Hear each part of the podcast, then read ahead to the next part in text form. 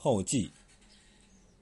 当我写完最后一句话，原本应该欢欣鼓舞、如释重负，可是这种感觉却一点也没有，反而很沮丧。这种沮丧来得很突然，也很顽固，如雾霾冲塞胸臆，挥之不去。我不相信这一百多万字还有些微用处，怀疑说的这许多都是废话。因之，当欲写作这一篇后记的时候，竟然踌躇一天，不能动笔。《红楼梦》太伟大，如巍巍高山，而我辈的文字则如一粒微尘。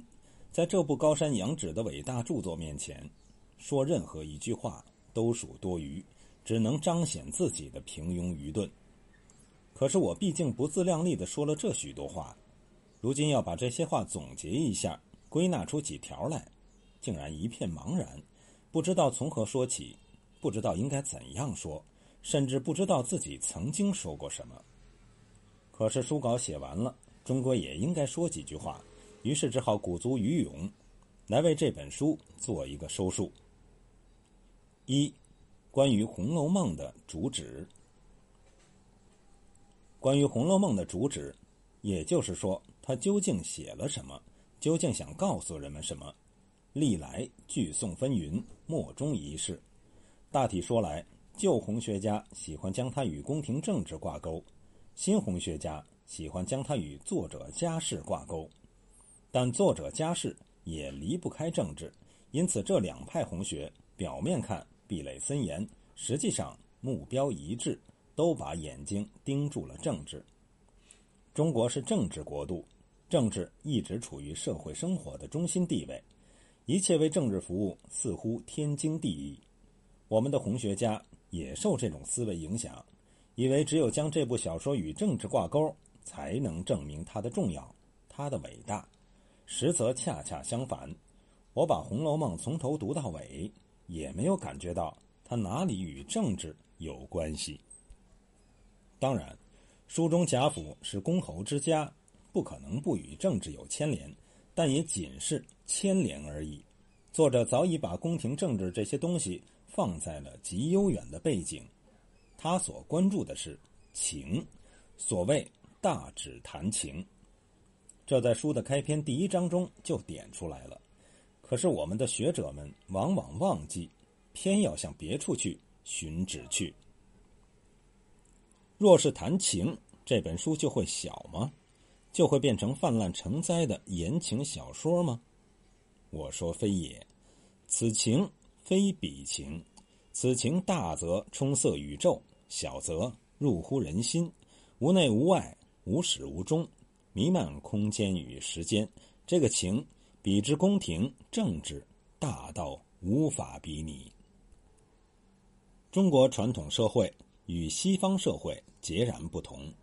西方社会是以商品等价交换为基础的契约社会，所重在人人所应有的天然权利；中国传统社会却是以血缘关系为基础的宗法社会，所重在人人所应具有的天然权利。父对子、夫对父、君对臣，都具有天赋的绝对权利，不容侵犯。与此相对应的，则是责任。中国社会以家族为基础，家族当中强调孝道，对父母要孝，对兄长要悌，这种孝悌是天然责任，没有道理好讲，没有是非曲直。所谓天下没有不是的父母，甚至在法律面前也要父为子隐，子为父隐，造成人情大于王法。由此推而广之。则君主就好比父亲，民众就好比儿子，对君主要像对待父亲那样孝，叫做忠；官长就好比哥哥，对待官长要像对待哥哥那样悌，叫做恭。所谓事亲能竭其力，事君能治其身，一语道尽这种社会的奥秘。家庭当中，子孙父子有天然的血缘序列。社会当中也以权力大小形成天然序列，于是，一种权力社会便告形成。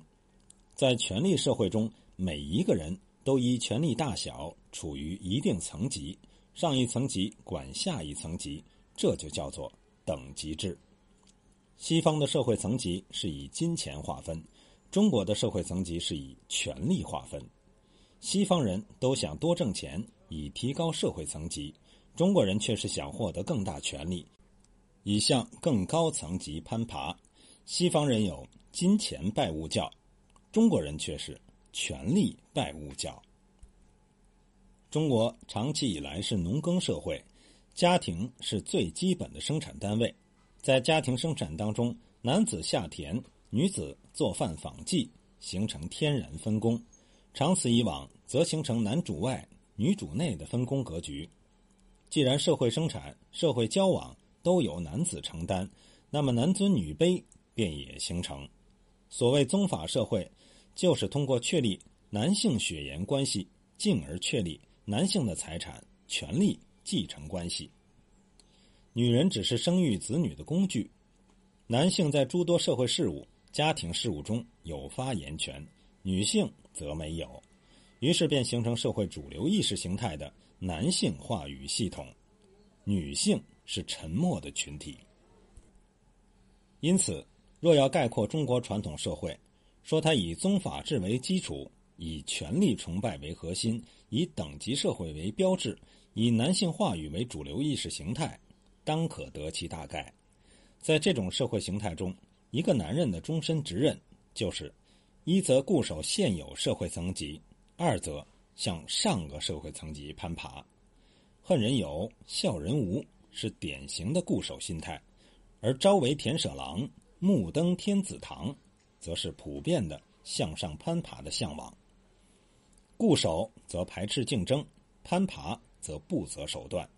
因为在传统中国社会，一个人能否进入上一层级，往往与个人能力无关，大多决定于上一层级掌权者的个人喜好。于是，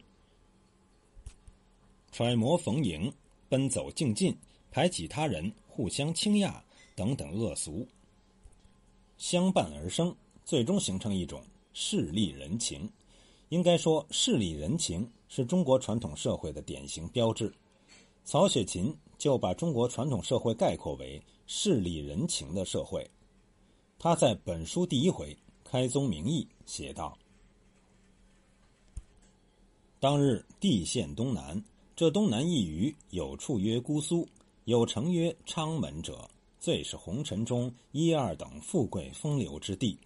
这昌门外有个十里街，街内有个人清巷，巷内有个古庙。”因地方窄狭，人皆呼作葫芦庙。此处有支批曰：“识理者，势利也；人清者，人情也；糊涂者，糊涂也。”作者在这里是说，世上之人，在势利人情中头出头没，没有止息，实在糊涂的很。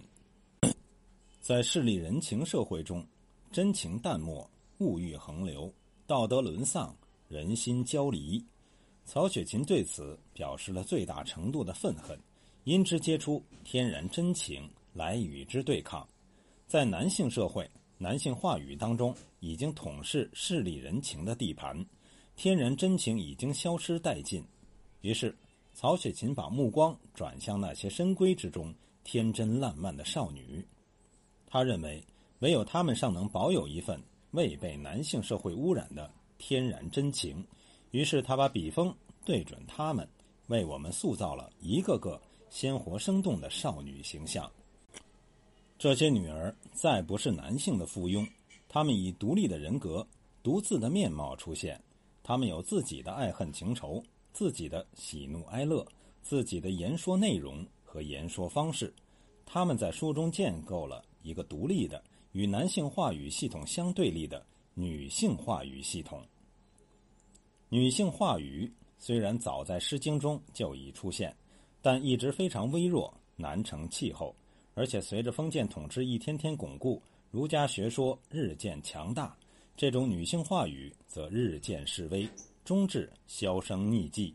直到《红楼梦》出现，这种女性话语才以完整的形态。鲜活的内容以石破天惊之势横空出世，震惊世人。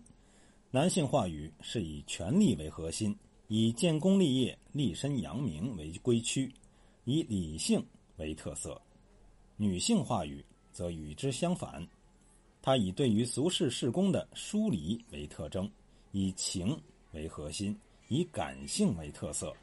它为我们揭示了一个与传统社会截然不同的另一个世界，另一种生活理念、生活策略。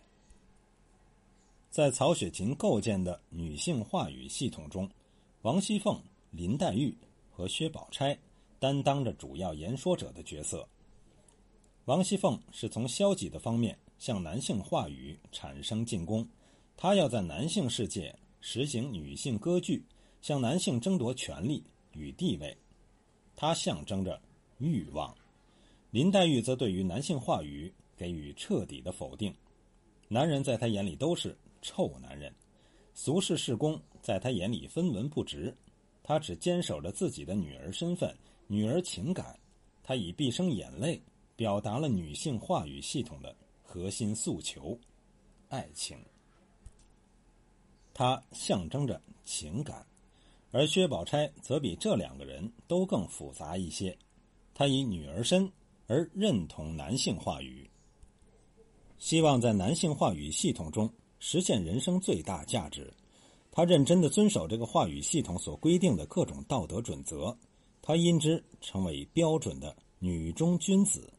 但是她又是一个清纯的女儿，她的内心深处有着所有女儿的情感与梦幻。他努力在势利人情与天然真情之间保持一种平衡，一种张力。它象征着理智与道德，但是他最终也没有得到好的结果。他的这个人生悲剧，就比王熙凤和林黛玉更大一些。王熙凤和林黛玉作为男性话语的叛逆者，得到悲惨结局，似乎顺理成章。但是薛宝钗作为一个话语系统、一个道德体系、一种社会制度，总之一种文化所能够培养出来的最典范的淑女，一个女中君子，却不被这种文化所容纳。岂止不容纳，还要枪贼之。这就给我们显示了一种极其荒谬的悖论。我们读《红楼梦》的时候，有一个总的原则必须把握。那就是曹雪芹写这本书的目的，不是要告诉我们哪一个女儿好一些，哪一个女儿坏一些，而是要告诉我们，只要你是一个女儿，在这个男性话语系统当中，不管你坚持什么样的生存理念，选择什么样的生存状态，采取什么样的生存策略，都难逃千红一哭、万艳同悲的悲惨结局，都难逃薄命思的牢笼。他写薛宝钗这个人物，也不是想告诉我们一个坏姑娘最终得到了坏的结局，那样还有什么悲剧可言呢？他是想告诉我们，一个好姑娘却得到了坏的结局。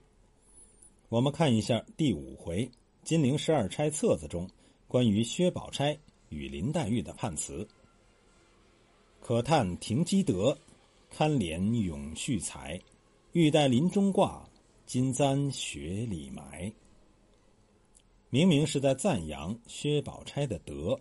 再看金陵十二钗的曲子，因此上演出着怀金悼玉的《红楼梦》。金即宝钗，玉即黛玉。如果作者想把薛宝钗写成一个坏姑娘，还有什么可怀可悼呢？可见在作者眼中、心中。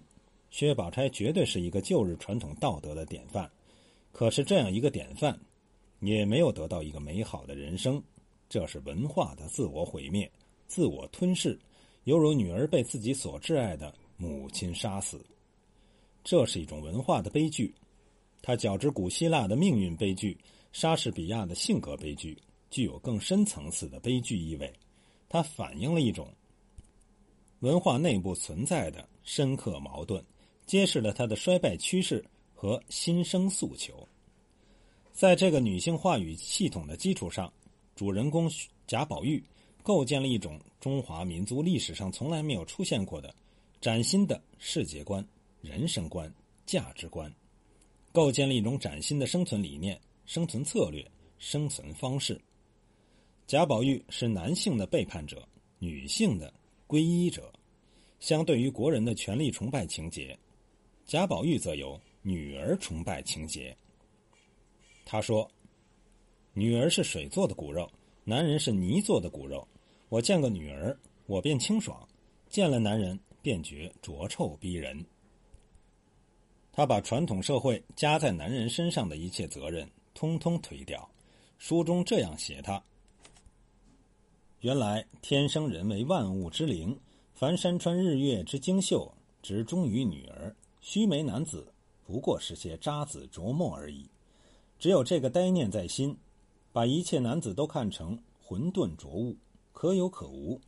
只是父亲叔伯兄弟中，因孔子是亘古第一人说下的，不可不听，不可侮慢。因孔子是亘古第一人说下的，不可不听，又不可侮慢，只得要听他这句话。所以，弟兄之间不过尽其大概的情理就罢了，并不想自己是丈夫，需要为子弟之表率。不但如此，就是对于父亲，他也不以为然。因为奇官的事情，父亲贾政给了他一顿暴打，可是打过之后，他却说：“我便为这些人死了，也是情愿的，可谓死不悔改。”他既然把一切社会赋予的权利与责任推得一干二净，便只有在情感世界挺身独进。他只愿活着与女儿们厮守，死了让女儿们的眼泪把他飘到鸦雀不到的清静地方，随风化了。让女儿们的眼泪把它飘到鸦雀不到的清静地方，随风化了。他以此与男性社会、男性话语实行了最彻底的决裂。他看事、看物、看人，绝不采取传统社会的标准，而是统统以情为依归。情在他那里是世界观，是人生观，是价值观，是与人、道、空等中国传统文化中最高的哲学伦理概念并列的最高概念。他认为万物皆有情，这个情。就像宋明理学的天理，充塞于万事万物，是万事万物的起源，也是本质。他因之对于无情之物也普泛用情。一幅画着美人的画，他也要前去望候，恐怕他会寂寞；一株杏花落了，他也要伤感哀叹。看见燕子就和燕子说话，看见河里的鱼就和鱼说话，见了星星月亮。不是他长吁短叹的，就是咕咕哝哝的。因此之故，之燕说，书的最后情榜上，对他的考语是情不情。他对林妹妹情有独钟，生死相许；但是对于其他的姊妹，甚至对于那些美丽的女奴，也同样抱有深情，一律平等对待之，以情对待之。他的情不是如激光一样。只及一点，而是如太阳一样普照万物。他因之成为有史以来第一个情教之通天大教主，成为降动花王。他与那些花朵一样，美丽纯洁的少女，生死相守，同呼吸，共命运，像爱护生命一样爱护他们，像保护生命一样保护他们。最后，当他看到美丽的少女一个个悲惨的死去。看着一片繁华转瞬之间飘零凋落，随水而逝，他便彻底绝望了。他愿与那些美丽的生命同去。他以最终的悬崖撒手，完成了思想情感的升华，走完了转凡成圣的最后一步。因此，我说《红楼梦》实在是有意在描写势利人情。与天然真情之间的对立冲突，是描写天然真情如何在势利人情的绞杀之下悲惨的毁灭。其主旨是揭示一种崭新的以情为核心的世界观、人生观、价值观，目的是令世人换新眼目。这个目的在开篇第一回中就已明确交代，它实在已经包含了近代资产阶级提出的自由、平等、博爱之准则。他以贾宝玉和那些美丽少女生命的凋零提示人们，作者当时所在的社会制度、意识形态是不是出了问题？是不是应该起来改变这种摧残生命、摧残真情的社会制度、意识形态呢？是不是应该换一种活法，把真情提升起来，充满世间，把势利人情投入清册？他以哀歌作战歌。吹响了近代中国民主革命的第一声进军号，发布了第一号动员令。他因之成为中国传统社会与近代社会的分水岭，而他的作者曹雪芹也因之成为中国近代民主革命的第一位伟大先驱，成为中国旧时代最后一位伟大思想家、文学家，中国新时代第一位伟大思想家、文学家。《红楼梦》，曹雪芹这种历史功绩，怎么评价也不会过分。《红楼梦》提供给我们的以天然真情为核心的崭新的世界观、人生观、价值观，崭新的生存理念、生存方式、生存策略，不但当时的人们不能理解，就是现在的读者也难以接受，也会觉得有太多乌托邦的意味。这正说明这一部巨著的。无比强大的生命力，再过一千年也仍然会对人们具有强大的启迪。只有从这个高度看《红楼梦》，从这个高度看曹雪芹，我们才会充分理解《红楼梦》的伟大和曹雪芹的伟大。至于那种着眼于某朝政治、某家家事的解读，无一不是在贬低这部伟大著作的价值，贬低一位。伟大作家的价值。